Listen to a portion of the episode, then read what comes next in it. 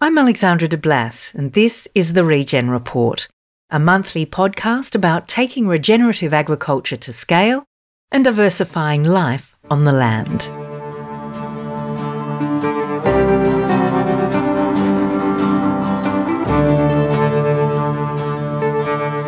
Hello, and welcome to the Regen Report. In this episode, we visit the first farm in Australia to receive soil carbon credits. And we meet Matthew Warnken, founder of Australia's leading soil carbon solutions company.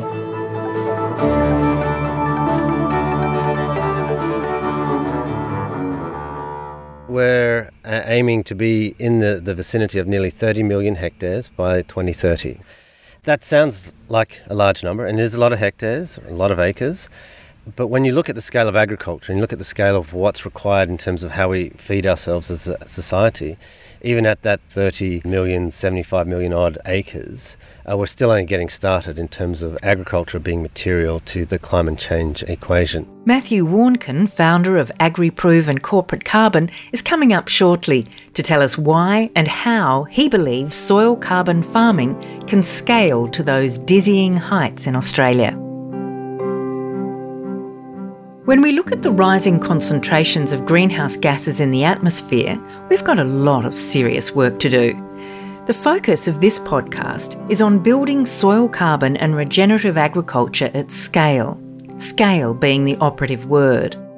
The Paris Agreement commits us to limit global temperature to 1.5 degrees above pre industrial levels, or 2 degrees Celsius max, Globally, agriculture, forestry, and land use account for 23% of human based greenhouse gas emissions.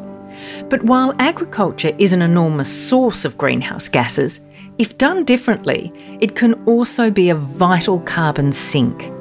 The potential to draw down carbon from the air and store it in healthy soils and natural systems is massive. Here at the Regen Report, we'll explore and share the innovations and practices that will help us scale rapidly with integrity and scientific rigour. And we'll also cover all aspects of the emerging industry. Australia is really interesting. We've got a unique set of government regulated methods and frameworks which can underpin the emerging soil carbon industry. And the Australian Government's Emissions Reduction Fund, or ERF, provides a guaranteed market. It also has bipartisan support, which is very rare and fortunate in the Australian climate arena. If soil carbon reaches its potential, it'll give us an opportunity to provide international leadership. This was planned three weeks ago. Yeah, a bit over three weeks, three and a half weeks, and um, haven't had much rain since. But we'll have a look and see what we've actually got underneath here.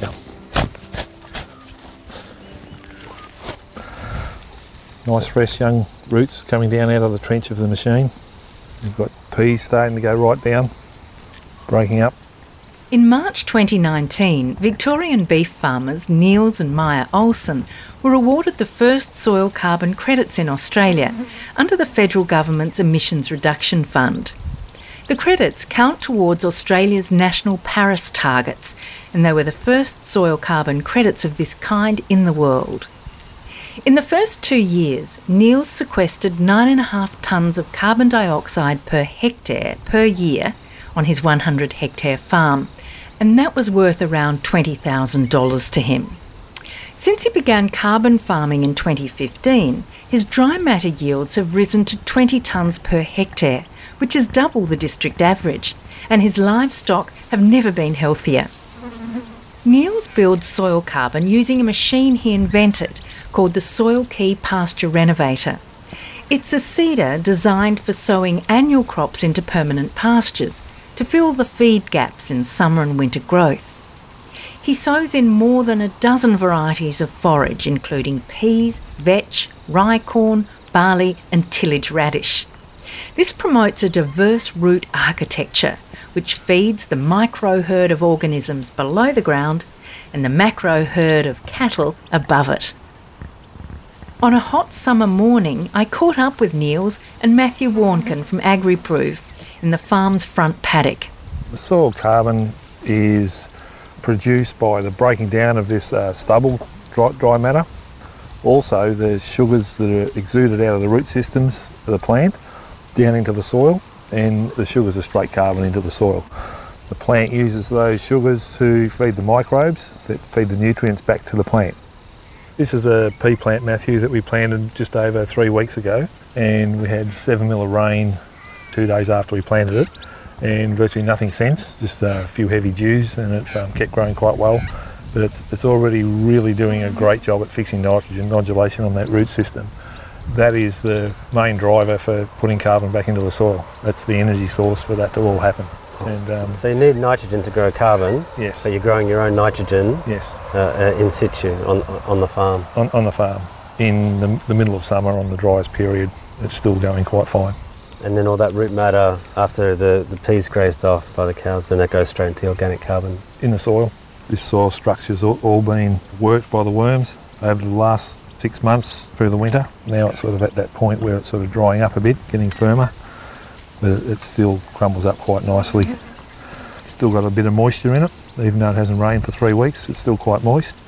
Your plant's got to be functioning fairly well to extract that moisture out, and you've got to have your mycorrhizal fungi actually in there doing its job. You'll create good plant growth, even though there's not much moisture around. As a carbon project developer, I visit a lot of farms around Australia. You know, something immediately you know different and special about you know visiting the Olsen's uh, place here is there's that mix of species, and you could actually feel that sponginess as you walked across each paddock. You know, I learned more about soils, you know, in the sort of the time I've spent with Niels, and actually seeing in, in life as to what healthy soils mean, and you can actually see that structure. You can- You can almost actually smell that quality of soil. The exciting thing for us as a carbon project developers is every soil carbon credit that comes off this project is an independent verification of the overall farming system, which is soil carbon equals agricultural productivity. When we first started here, we had about 50 millimetres of topsoil on this area, and underneath was a light grey, and then it went into a yellow clay, about 150 to 200 millimetres down. Now we've got quite a good functioning 150 millimetres of topsoil, and that is enabling us to grow fodder in the summer when it's drier, and in the winter when it's colder and wetter. It's been a real eye opener to us what's happening down deeper. Here we are increasing carbon a metre down and getting worms and, and plant roots coming out the bottom of our sample. We have changed a fair few of the species that we're growing, like the deeper rooted plants, and, and that's really helped that and put the pathways down. And now virtually all the plants are going down there, chasing that moisture. The carbon that does get down there with the root system actually stays down there. It's very hard, it won't oxidise off with the sunlight and, and burn off. Where before we were only accessing maybe 200 millimetres deep over the 100 hectares, now we're accessing a metre deep or more, and that area that we're now able to access nutrients from is equivalent to like a metre high bank of soil, 100 metres wide by 8 kilometres long. So there's 800,000 cubic metres of extra nutrients we can mine underneath our farm that we've always been farming on. Farmer Niels Olsen with Matthew Warnken, the Managing Director of AgriProve. AgriProve is the company that partnered with the Olsens to create their soil carbon credits. It's a one stop shop for farmers wanting to build carbon on farm and generate credits through the Australian Government's Emissions Reduction Fund. Soil carbon projects have been slow to start. Niels Olsen is the only farmer to have been issued with credits so far. But that's changing, and some other projects are likely to be issued with credits this year. AgriProve is fast moving towards 100 projects registered with the Clean Energy Regulator under the ERF, and it's aiming to have 400 registered by the end of this year. The ERF has 755 active projects in total, so it won't be long before soil carbon eclipses other project types in the fund. To find out more about where soil carbon is heading, I caught up with Matthew Warnken on Monument Hill in Albury, country New South Wales, where some very vocal cicadas were keen to bring nature's voice into the conversation.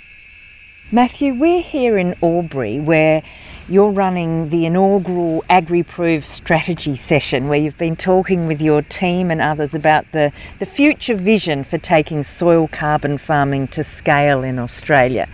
I'd like to explore that with you in a moment, but you set up Corporate Carbon 10 years ago. You've just celebrated your 10th birthday. I'm interested to know more about who Matthew Warnken is and what got you into the carbon space in the first place. Thanks, Alexandra. It's great to be here in Albury. We're actually setting up our regional headquarters, so getting out into the city uh, and more into a regional setting. So, really excited to have more opportunities to interact with farmers on farm. The last 20 years, when I look back at the projects I've been involved in, they've all had a carbon related theme, whether it was renewable energy or um, diverting waste from landfill and, and avoiding those, those methane emissions associated with waste management. So, really, establishing corporate carbon was a accumulation of all of those uh, project experiences and a real desire to make carbon credits real in a commercial sense. So to move from a lot of the the discussions and the narrative early in the 2000s was all about corporate social responsibility. Corporate social responsibility is good, and those normatives about how we should improve and, and meet those sustainability goals are important. But fundamentally, business understands revenue, and business is a, a really powerful shaping force on our civil society. So, if we can align those revenue goals with eh, delivering those environmental outcomes, then we have a tremendous lever to, to actually get to the scale we need to to address global problems like climate change. And really, we brought that thinking to AgriProve because we want to make those carbon credits, those environmental co benefits, those additional sources of on farm revenue real for farmers because then it can have a fundamentally powerful and positive change as to how farms are managed. What does corporate carbon actually do? You work with the Emissions Reduction Fund. Yeah, so Corporate Carbon is a carbon project developer quite unusual to other, say, carbon uh, project developers in that we have projects in every sector of the economy. So we work across transport, across uh, industrial energy, we work in savanna wildfire management, uh, native forest regeneration, environmental plantings, uh, waste. So, so we have a broad spread of over 100 uh, projects, uh, working with fantastic project owners, working with other project developers. And really, it's about solving the problem to access that form of additional revenue in, in carbon credits. So we're, we're quite innovative. We've got a string of firsts in the emissions reduction fund uh, space. And uh, as a, a, little side note, I was actually the authored the first method to come from a private sector uh, that made it into the uh, carbon farming initiative. From then on, we just basically take a very simple approach in terms of well, where is the opportunity and what needs to change to realise or access that opportunity. In 2018, you spun off AgriProve from corporate carbon and you wanted AgriProve to focus solely on soil carbon. They're sister companies. What does AgriProve actually do and what's the opportunity for soil carbon? So, in setting up AgriProve, we're really looking at the soil carbon potential through the lens of a carbon project developer. And through that lens, it's great because there's huge potential to create lots of abatement, which translates to lots of carbon credits. But really, the opportunity goes further because storing carbon in soils is all about improving productivity of farms, which is a, a double you know, dividend in terms of the actual on-farm benefits. And and then when you start looking further into the story, it's not just about improved farm productivity.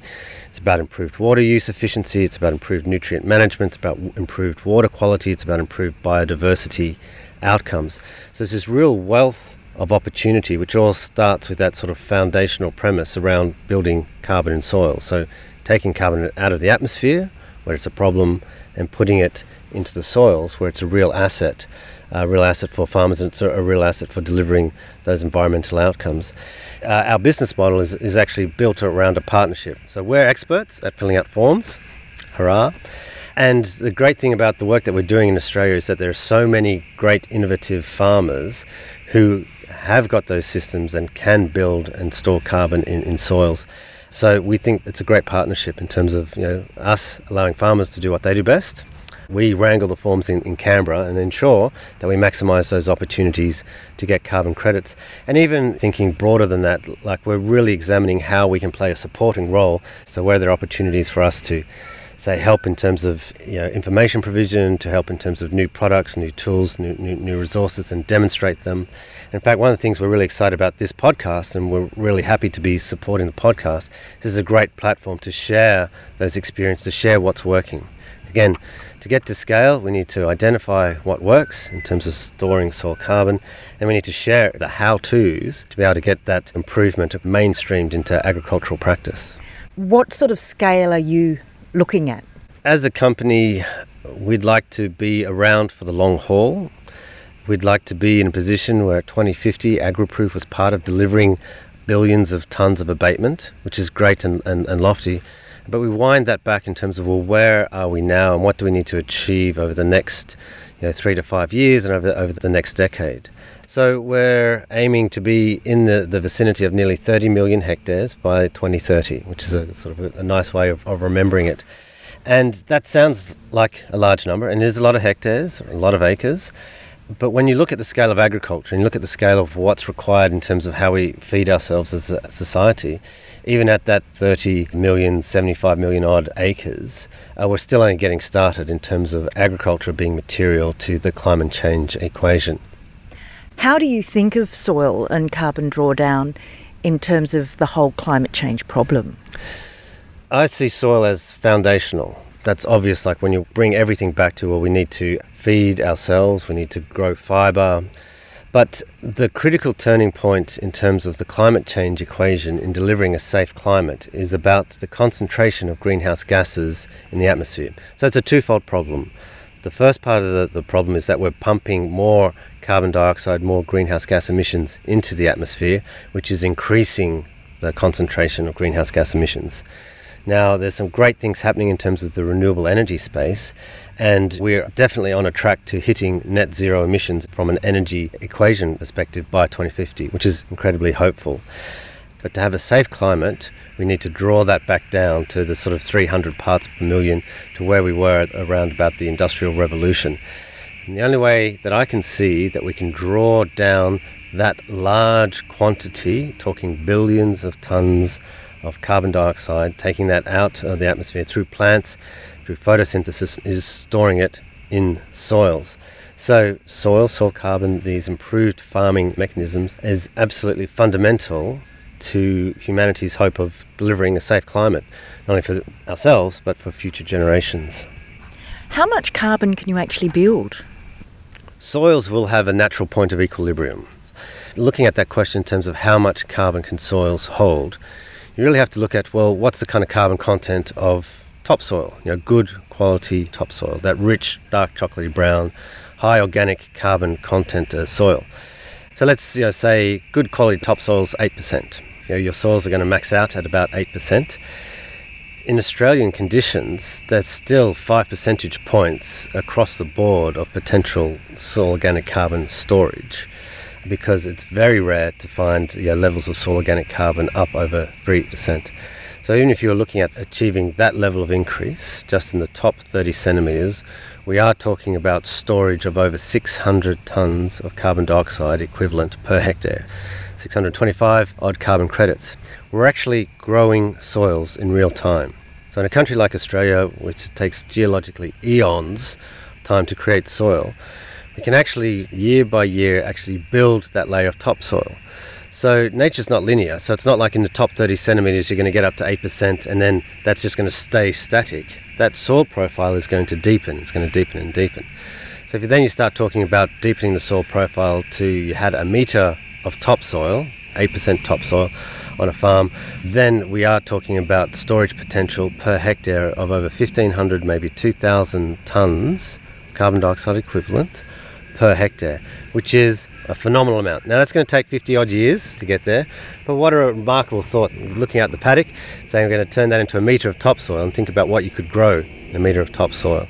Think about what your water holding capacity would be. So, how much carbon can soils hold? Lots. Yeah, but most soils are not going to be able to hold that amount of carbon, surely, because the carbon will be broken down for all manner of reasons. No, I, di- I disagree. I, I, think that goal of creating topsoil, The long term vision of creating a metre of topsoil is achievable. Each year, if you're growing more, you're putting more organic matter down into soils at depths, you're creating more and more abundant biological life. You are essentially creating topsoil, worm cast esque soil on your farm and just layering it in year after year after year after year. You're starting off working with pasture and grazing. How much potential is there in Australia for soil carbon farming? Last year we did the analysis just on pasture. There's roughly 30 million hectares of pasture with more than 300 mil rainfall and trying to adopt a, a gradated view as to what we think can be deliverable. That amount of land, if that was optimised for carbon sequestration, would be delivering nearly 150 million tonnes of sequestration per year from the, the pasture lands. And when you consider there's we've got at least 30 million hectares of, of croplands, and there's untold million hectares of mixed horticulture, and then we do have those larger rangeland stations. You know, we're talking for the Australian context, hundreds of millions of tonnes of potential abatement realisable through building soil carbon on farm systems. What sort of returns can farmers expect to obtain per hectare? It's not so much about the carbon credit revenue because the real returns that farmers are telling us, their, their real motivation for getting into the program is really a verification as to what their farming system is delivering. But they're looking for those on farm benefits. So increased water holding capacity, more drought resilience, that improved productivity, better animal health and welfare from you know, better quality of feed on offer. So there's a multitude of benefits and multitude of drivers that farmers are looking to access or harness in terms of participating in these soil carbon projects. You didn't give a figure. How many tonnes of carbon do you think farmers are going to be able to achieve, and how much money do you think they can earn? So, in talking to farmers, so again, say in the context of grazing systems with you know decent rainfall, farmers can expect an extra fifty to hundred dollars of net revenue on their farm per hectare from participating in a, a soil carbon project. Now, there's the usual asterisks and caveats, and the results may vary according to different farm types. But that is material to farm operations. And the important thing to highlight too is because it's not the fundamental driver behind those change in practices, it's additional revenue. So it's revenue straight onto the bottom line. So that 50 to $100 straight into the, the profit equation does shift those returns for farmers. AgriProve charges a 25% success fee. To many farmers, that would seem like a pretty high percentage. Why do you charge that much? We're a commercial entity, so we've thought long and hard about what's our best model of actually earning our revenue. The important thing about a success fee is it's a performance based payment. So if the project doesn't perform, then the farmer's not out of pocket. So we really struggled a lot with you know, what is the most fairest business model, what's the fairest revenue proposition to put to farmers, sitting across the table discussing various options. And there are some quite high costs in the setup of a soil carbon project, costs associated with baselining and the administration, the, you know, the planning, the ongoing monitoring. And there are some long term obligations too 25 years of obligations for reporting and monitoring overwhelmingly farmers were saying to us, make it simple, uh, make it easy. We want to farm. We're happy to commit to improving our practices, but they don't want to have to deal with all of the legislation or the regulatory um, aspects. So that's that's where we come in. And our model is more than just the success fee because you know, there's no audit fees that come back to farmers. It's a great way too because we register the projects in our name, so we are the project registered participant. The farmer's always the project owner but it future proofs farming operations in terms of succession. You know, we make it very easy to address those issues of succession in terms of selling uh, the farm so that a carbon project doesn't create an administrative nightmare for farmers when it comes to the point of sale. So, again, that was really important. And things like not registering anything on title. You know, again, that was seen as, as, really important. And working with us there's nothing that's uh, registered on, on title. You know, we believe strongly we're presenting an engagement model that works best for all parties because interests are aligned and we're ensure that we're there to help those farmers you know, manage and get the best out of soil carbon projects that they can. What are the upfront costs for farmers for things like baselining, that initial measurement to find out how much carbon is in the soil to begin with? The soil carbon method in Australia is a measurement based method, so it does mean you have to physically go out and measure the soil organic carbon levels on the farm. And just recently, we've introduced an option for farmers to avoid having to pay that cost up front. Uh, so it's paid for out of the flow of carbon credits down the future. So we can now offer farmers a no cash cost upfront pathway to participation. So we'll quote in dollars for the baseline uh, sampling test or in, in future carbon credits. In March 2019, the first soil carbon credits were awarded to Niels Olsen and to AgriProve.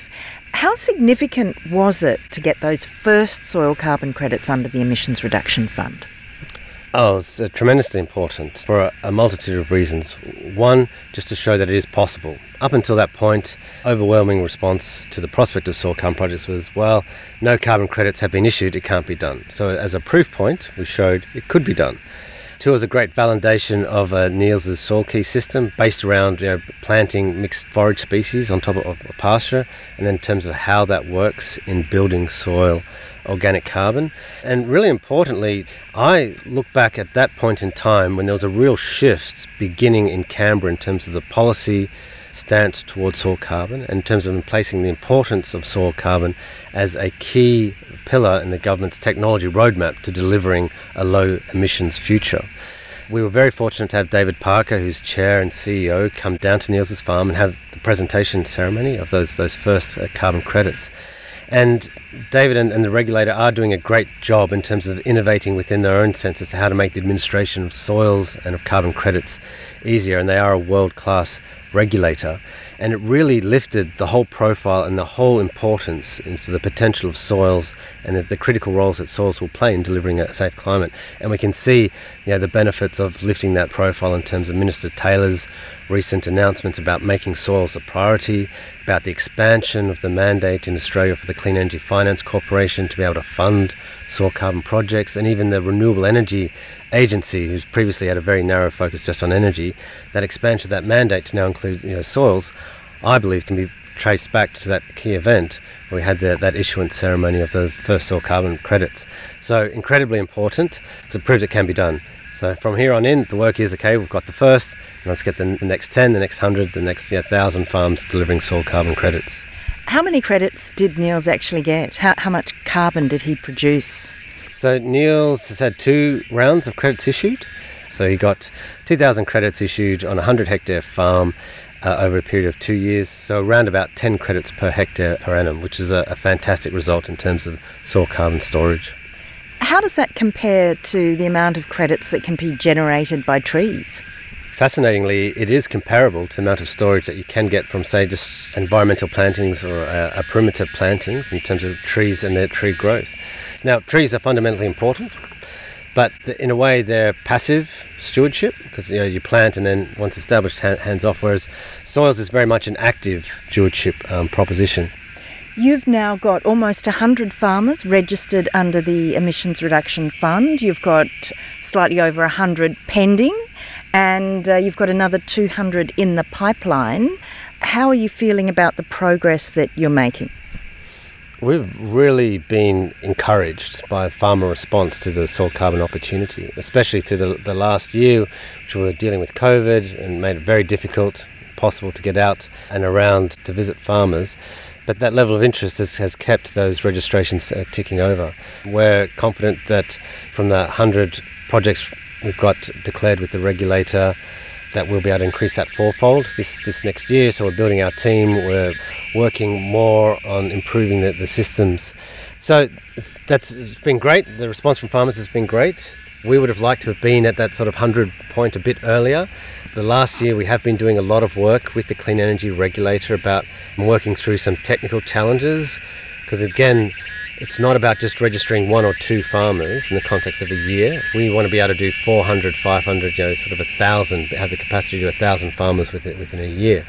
Now, when you put that in the context of the entire emissions reduction fund only has sort of 800 odd you know, projects in total registered, soils will soon outstrip and become the, the major you know, number of project registrations. So that creates some challenges, some administrative challenges for the clean energy regulator.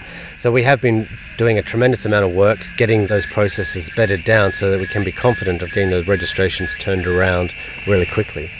Last year was really about getting the registration sorted. This year is all about getting baselining and making sure that we can get farms registered and declared uh, quickly uh, with the regulator and get out quickly to actually do that physical baseline sampling so that the project can begin in terms of project implementation.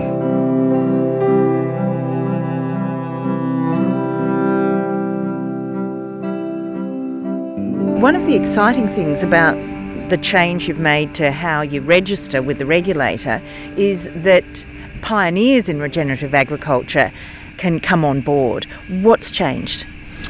So, uh, previously, in terms of registering a carbon project, one of the key eligibility requirements was doing something new on farm. Now, the, the challenge for pioneers who've been leaders in the, in the space is they've already done all of the new things, making them ineligible. So, what's changed is that we now use satellite data to show that there's a material difference to on farm management practices in terms of building soil organic carbon. So, we move away from that focus around have you done something new or not to now using data to demonstrate that additionality in real time. Australia has quite interesting regulatory frameworks, and we've got the Emissions Reduction Fund. What is unique about the Australian system that really positions us well to scale with soil carbon? There are a number of unique aspects in terms of Australia and soil carbon. Like, for example, Australia is the only country in the world where if you store carbon in soils, it actually counts towards our Paris targets. So that does create us with that sort of unique uh, leadership opportunity. The funding model through the Emissions Reduction Fund and now the Climate Solutions Fund means we've actually got a market for those soil carbon credits and a funding mechanism to get organisations and enterprises up and running, which is a feature that you don't see elsewhere in the world, like the ability to have long term contracts for the sale of carbon credits is something that is uniquely Australian. And we're in the process now of a new method development with the clean energy regulator, taking on board even more advancements in technology to reduce costs and create more participation opportunities for, for farming.